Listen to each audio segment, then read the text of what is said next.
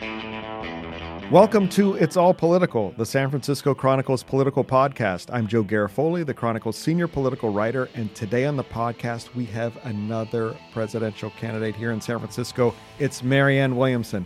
Now I know some of you are saying, "Oh, she's the wacky new age lady." I don't. I, she's not doesn't have a chance. She may or may not, but you have to listen to what she says. She is talking about issues here that are fundamental to the what's wrong with America and she's a, a, unique way of talking about it, and she's connecting with voters. I saw it myself at a rally of hers in Oakland. She connects with voters like like no other candidate does. But we talked to her about other issues, like can you really beat President Trump with a moral argument? And we press her on her stance on vaccination. There's another controversy that's come up, and she answers those questions. Plus, she reveals which candidates have the best energy and which have the worst. Marianne Williamson next on It's All Political. Marianne Williamson, welcome to It's All Political. Welcome to the city of St. Francis. Thank you so much. And welcome back home to California. You're yeah. A, you're I lived in San Francisco in the mid 70s. You did? Mm-hmm. Where'd you live? I lived in Oakland. I've oh. lived in San Francisco. I've lived in Marin County. Oh, wow. Mm-hmm. So I saw your, speaking of Oakland, I was at your rally last night in Oakland, and I, I think I get it more. I, I, I get where uh, your support is coming from, where, you know, and uh, people there told me, one woman told me there, Marianne saved my life. That's you don't hear that kind of stuff at a Klobuchar rally. you know, that's that's it's a very unusual thing. And as, as you write, you know, the problem we have is with the psychological fabric of our country. As a low level emotional civil war has begun in too many ways to rip us apart. In order to deal with that, we must address it to the level of our internal being.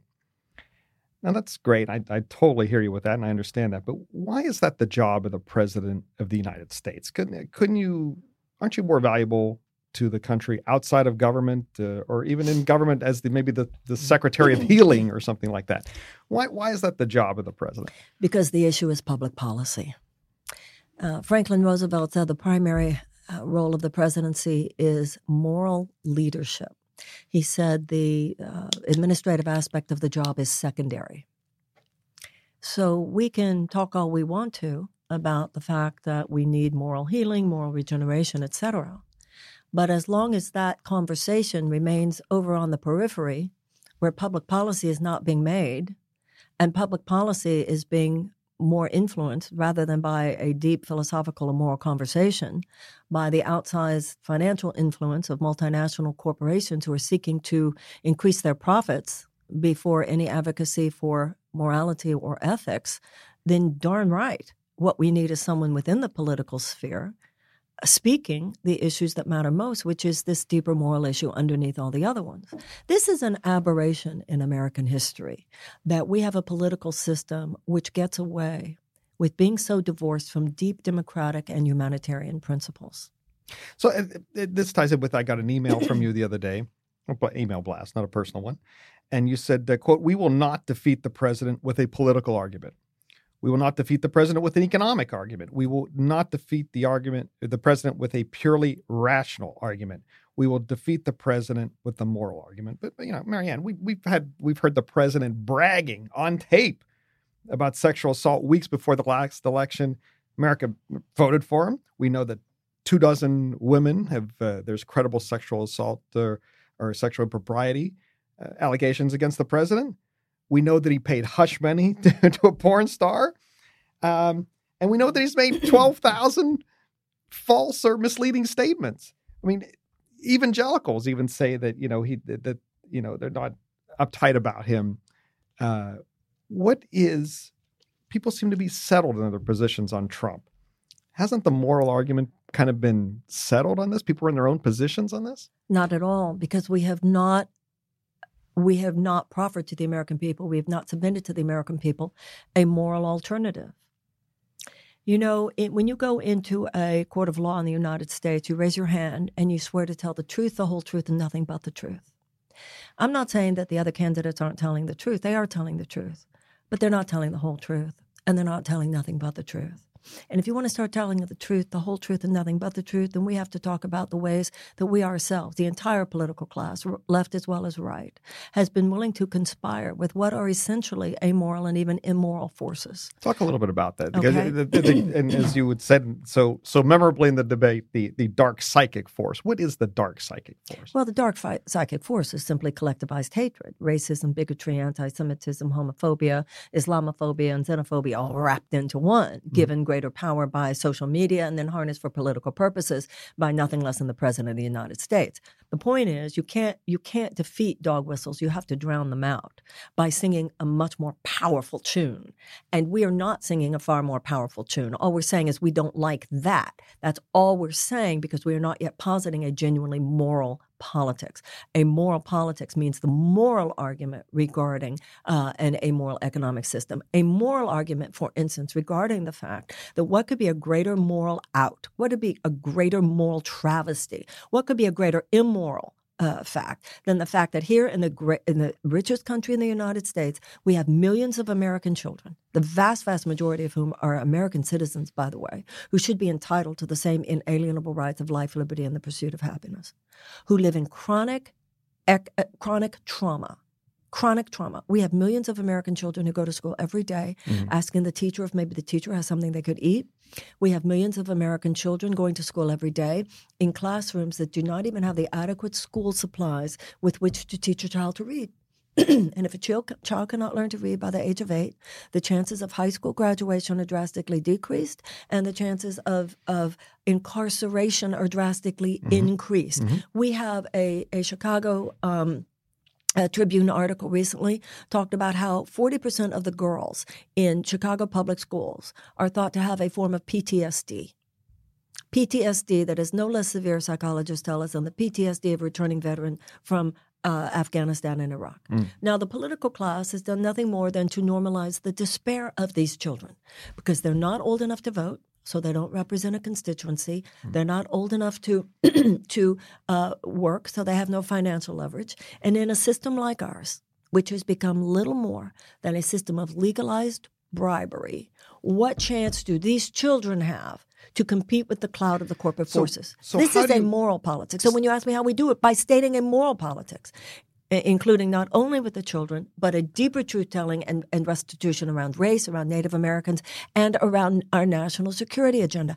I am only one of two presidential candidates even talking about U.S. military policy, nuclear, uh, uh, uh, national security agenda, et cetera. What does that tell you? Let's let's unpack a couple of those uh, one at a time here.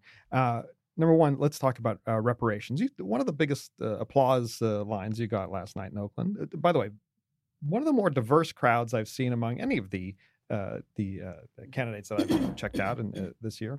Um, and you want to talk about reparations for African American folks to compensate for the legacy of slavery. You want to allot two hundred to five hundred billion dollars over twenty years. It would be distributed by a council of African American leaders. As you said, it's not for you. You know, 67 year old rich white woman to be to be handing out the money. Part, but well, come on, come on. uh, the uh, and you goofed on some of the other, your rival candidates who say, uh, uh, and let's call them out. Warren and Bernie and Beto said, let's let's establish a council to, to study, a commission to study this issue. And you're like, hey, after 400 years, don't we have enough evidence? And then there was one who said, you can't just write checks. Who who was that? Call oh, them out. Come on. It's it's your job to figure okay, that out. Okay, all right. Um, First of all, how did you come to that position? Okay. Uh, how, where are you coming from on that? Uh, how did you get to that position? Well, where did, where did you get that 200 to 500 billion dollar figure from? At the end of the Civil War in 1865, General Tecumseh Sherman promised to every uh, former slave family of four 40 acres and a mule. There were between four and five million slaves at the end of the Civil War. So if you actually did the math in today's terms, that would be trillions of dollars. Now, it's like when somebody bids on a house uh, somebody, says I'll say, this is what I want to sell my house for. Well, you've got to come in within the range because if you come in too low, I'm not even going to call you back. So I feel that a hun- that I feel trillions is, I, I, wouldn't even support it myself, and I don't believe it's politically feasible. Uh, anything less than 100 billion is almost insulting. Hmm. So I I sense that 200 to 500 billion. Now remember, politics is an art as much as it's a science. Yeah. I sense that 200 to 500 billion is politically feasible. That's why I chose. So is there? But is there a study or anything that you're basing that figure on, or just just a just a, Well, a you've got the trillions here? of dollars. You've got the fact that if you actually to do the math, it would be trillions. You got the fact that uh, one a hundred billion. I feel myself is is an insult. If you don't give enough money, Right. First of all, if you if you propose too much money, it's it's a, it's politically dead in the water. If you propose too little money, then even if you get it, you're going to have a younger generation of American black people who say, "Oh, yeah, right," Right. which means the whole thing would have been in vain. So I believe the 200, 500 billion is a politically feasible number to lay on the table. Listen, anything's a negotiation, Right. but I'm saying I'm starting with that number, as you do with any negotiation. Right. Okay. So, and and you say uh, a council of uh, leading African American leaders to to who would be administering this, and you mentioned Ta-Nehisi Coates and and such. Have, have you asked them to about? I have this? talked. I have not met uh, Okay. Tana- Coates, but I have talked to Sandy Darity. The, this is the president of Duke University. uh, he, he's at yes, Sandy At- Darity at Duke yeah. University. Yes, Or who has professor there, I'm studied this for years, Yeah. and I have great trust in him and faith in him. He said, "How would we do this?" I said, "I'll tell you how we do this. I'm elected president. I call you up and I say, Sandy, we're going to spend a weekend at Camp David. Who do you think should be there?" And then, so that that's what. We do. Listen, you know what? I've spent enough time around politicians, including in the White House and including not. I, I'm not trying to overdo my time there, but I've had enough Yeah. to get that. That's how it works in politics as much as anything else. People sit down and they talk, and that's what I would say. We're going to have a weekend. Who are we going to bring? Let's start. And uh, what you would? Uh, why, how did you come to this? Why did why does reparations mean so much to you? In running for president, I am submitting to the American people a plan for our transformation. We will not transform, and I don't even think we'll beat Donald Trump if all we're talking about is incremental change or external change on a level of policy. Yes, you, you I'm just said t- this is the as you were saying on your website. The issues are not always the the issue. so the issue of what they call in Alcoholics Anonymous, admitting the exact nature of your character defects Uh-huh. and taking a fearless moral inventory. This is how lives transform. This is how systems transform. This is how countries transform. This is why Germany paid $89 billion in reparations to Jewish organizations since World War II. it's why the United States, Ronald Reagan signed the American Civil Liberties Act, where twenty to twenty thousand dollars was given to each surviving prisoner from the the um, Japanese uh, German. Japanese internment camps. The idea here is that just like the Catholics go to confession or the Jews on Yom Kippur, you can't have the future you want unless you're willing to clean up a past. That's what I want to do as president. I want to help this country end one chapter and usher in a new one. So we this civil war ended in 1865. Mhm. And we are still passing generation to generation to generation this baton of toxicity. It's time to start a new chapter here that cannot be uh, ended, but the old one cannot be ended just through differences in housing policy or differences in even in criminal justice. We we need a more fundamental break with the past in many areas. We need a fundamental pattern disruption with economic, uh, social, and political realities that have come to define our age. But when you talk about a moral politics, don't other candidates express their moral politics? Let's say in a Medicare for all, I want, I believe it's morally right to cover everyone with health. That everyone should have access to health care.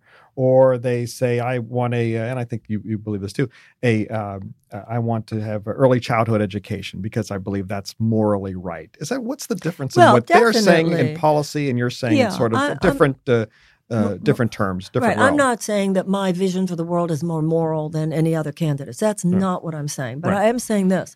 The Republicans, often with Republicans, they don't walk their talk. But often with the Democrats, they don't talk their walk.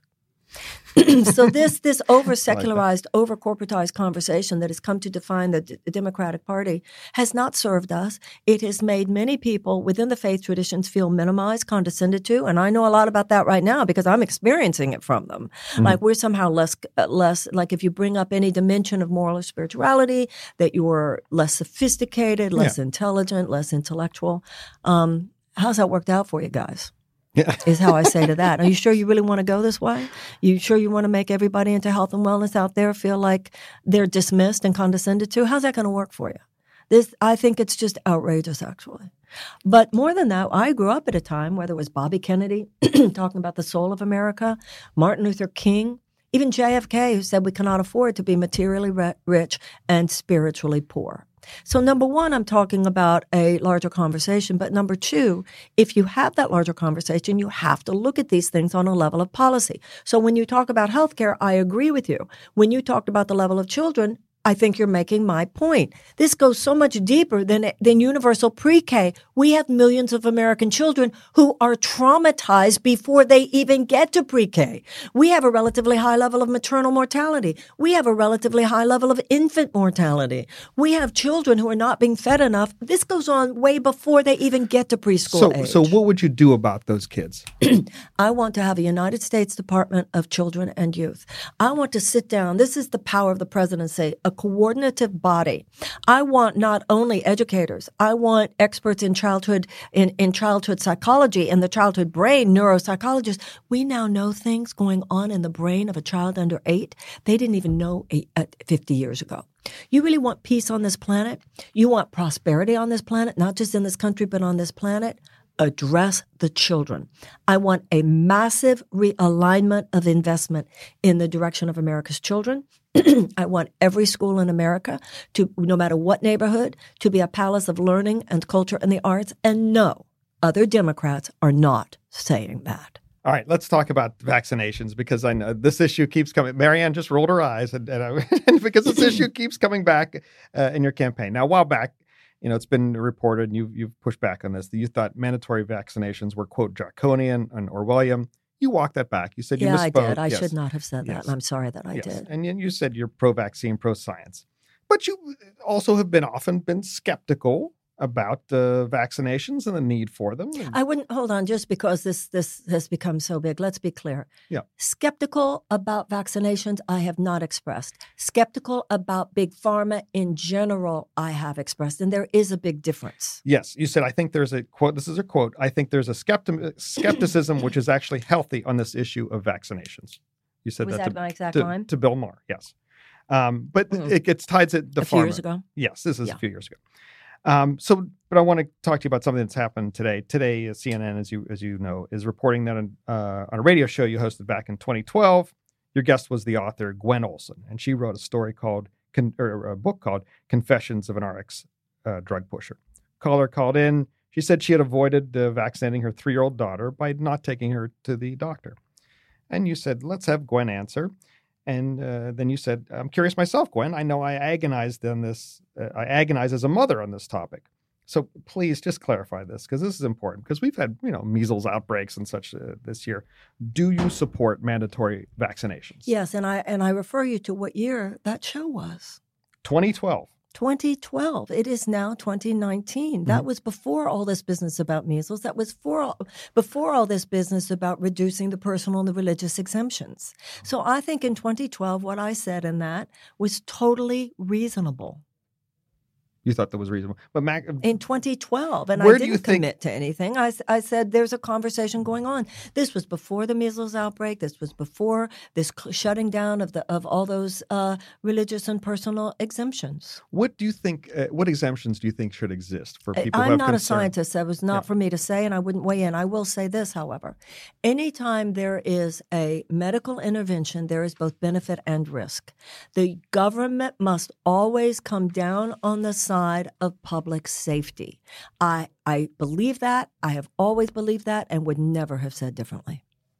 Okay, I mean, and measles was considered uh, uh, eradicated in what? Uh, Yes, eliminated and if 20 babies 2000. get if babies get uh, measles, it's can be very very serious. Yes. I do not in any way underestimate that. Okay.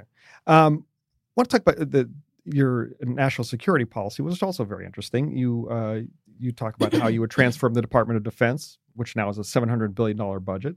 Uh, you know, and and That I would trans. What did you no, say? Transform what goes on with the Department well, of Defense. Well, if I may, my father fought in World War II. I have great respect for the military. yes. My critique here is not of the military.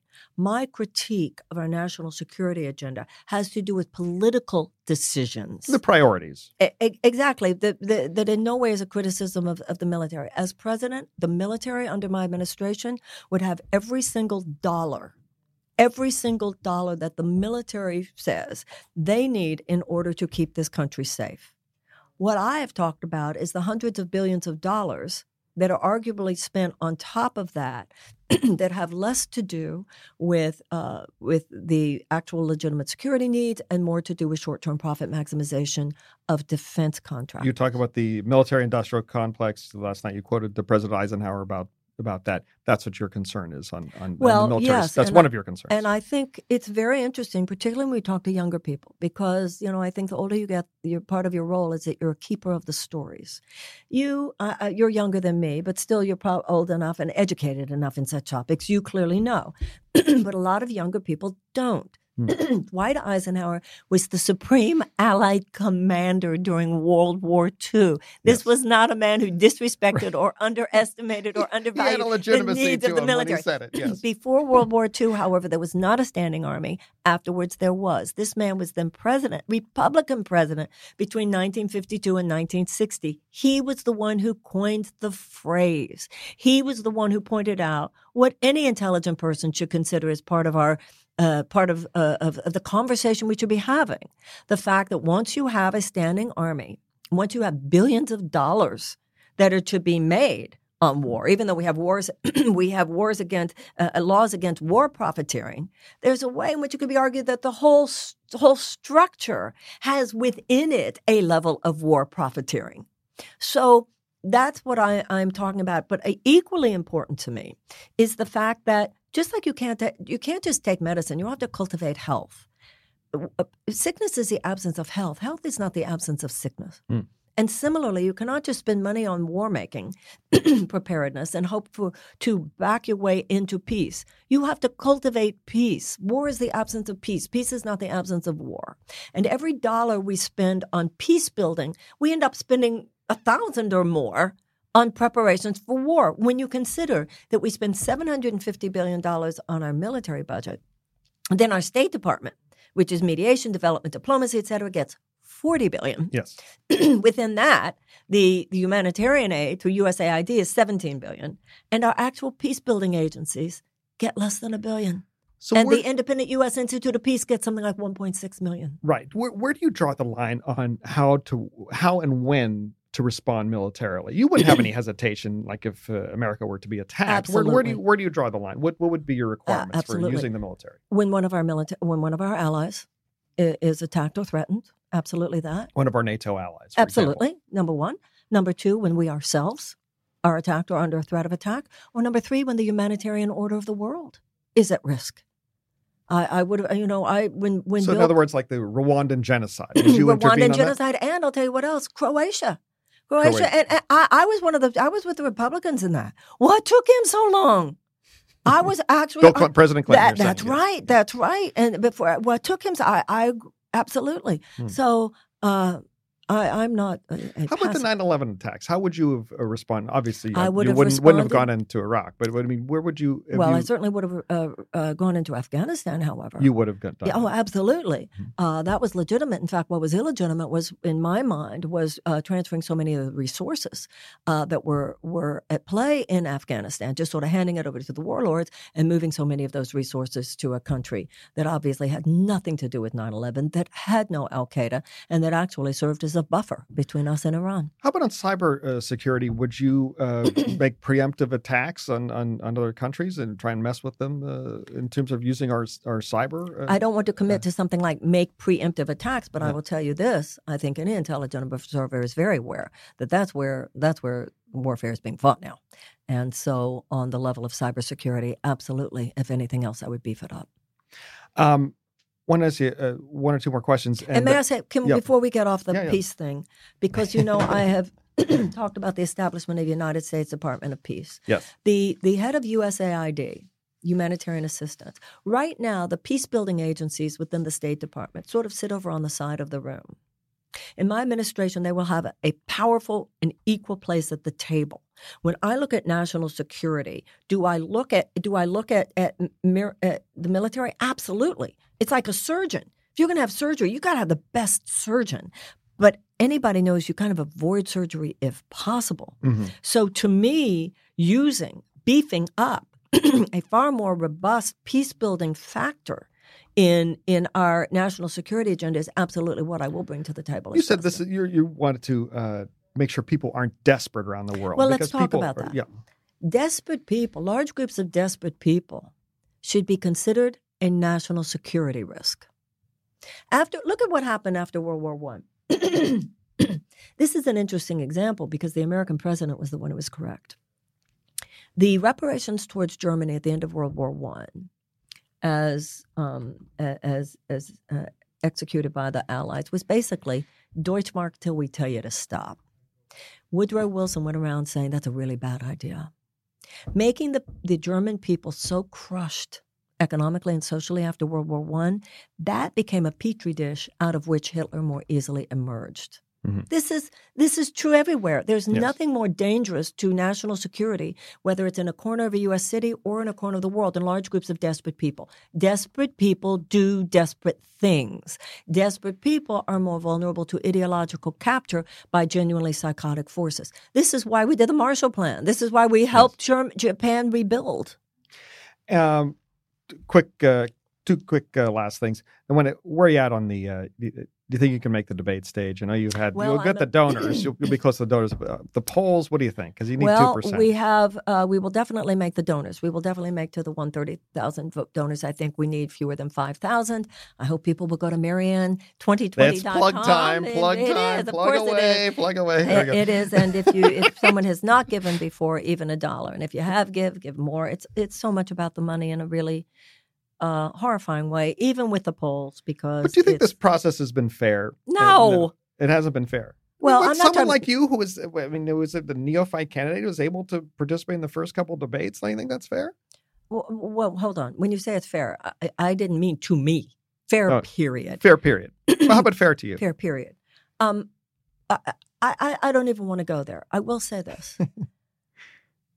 I don't believe there should be such strong gatekeepers. Mm-hmm. I think that the press has a role of gatekeeper, but I too often see a lack of journalistic ethics in the exercising of that gatekeeping. Mm-hmm. And the Constitution does not even mention political parties. Right. And George Washington warned us against them. So the debates used to be held by all presidential debate type situation used to be the League of Women Voters. So would you like to see us return to that type of well, format? I, Who I should the, there has to be some form of gatekeepers, there has to be something, but these debates I, I don't know. We'll know in the in the next few days. Yeah. Uh, whether or not I make the two percent in four polls. Is that existential to your campaign? You're you're going to keep going whether you're on this. Uh, on I will look into or... my heart and I will see.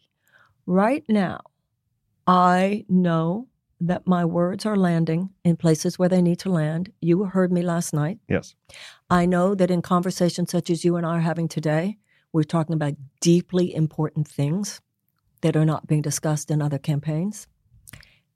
Put those two things together, and my feeling is very strong. I'm supposed to be doing this. And so you're going to, I mean, I think one woman told me last night, she goes, you know, all the candidates are full of shit. So uh, if you're going to roll with one, why not roll with someone who's talking about love as the cornerstone of her campaign? is that important for you to stay in to just make sure that message is out there? Well, or for, are you going to like if this was not happening, you're you're you're not going to be shy about pulling the plug, right? First of all, I don't think the other candidates are full of shit. Those were her words. Those They're were her words. words. I, um, I'm I'm not running against anyone. I'm running with a lot of great people. Yes. Whoever the Democratic candidate is, I'm going to be doing whatever I can to support that. We all know, all yeah. the candidates know what's really important here, and that is the defeat of Donald Trump in 2020. I feel very strongly about what I don't think would defeat him, yeah. and I feel very strongly about the idea that even if we defeat him in 2020, if that's all we do, those same forces will be back so strongly in 22 and 24. But I'm not here just to elevate the conversation. I'm here to elevate America. And a political media establishment calling me a long shot is a narrative that they created before I even was something that would be expressed in the numbers that way. And I don't like that. Mm-hmm. It's not good for our democracy. The fact that I'm inconvenient to that system is the point. The fact that I'm disruptive to that system is the point. So, um, I can only speak for what's true on any given day. Right here, you better believe I'm in it And right now, I'm in it to win it. All right. Uh, one last question. Uh, you, you were around these folks, your fellow candidates for a while. You were very tuned into energy. Who has the best energy from the other candidates? They're all really lovely people. Who's, who's who, who kind of like? There's not a matter of a best energy. No. Uh, there's somebody who has the worst energy, but I'm not going to tell you who it is. it's not bad energy. It's just an energy The reason "Why are you here?" But most of them, Are we- are most we- of them at least. Are we, can we say does it does it rhyme with Mulaney? no, he's the one I have not met. Oh, you haven't met Delaney. He's the one because that you've been I different have not- nights. yeah, he's the one I have not met. Okay. Uh, so, but know, one the- candidate does not have. Yeah, listen, it's fine. It's mm. it's not it has it's not rude. It's just kind of like eh, you know, you know. I have to tell you, if anything, it's just an honor to be part of it, Yeah. and I would say the camaraderie among the candidates is really pretty beautiful. Yeah. It's wonderful. I I think they're all fabulous people. All right, Marianne, thank you so much for being on It's All Political. I appreciate it. Thank you. I'd like to thank you all for listening. I'd like to thank Marianne Williamson for coming into San Francisco today to do the podcast. I'd like to thank the King, King Kaufman, for producing today's podcast. And remember, whether you have good energy or not, it's all political. It's All Political is part of the San Francisco Chronicle podcast network. Audrey Cooper is our editor in chief. Our music, our theme music that we have is Cattle Call. That's written by Randy Clark and performed by Randy Clark and Crow Song. If you like this show, subscribe, rate, and review it on Apple Podcasts or wherever you listen. For more great journalism like this, subscribe to the San Francisco Chronicle at sanfranciscochronicle.com slash subscribe. You can find me on Twitter at Joe Garofoli. Thanks.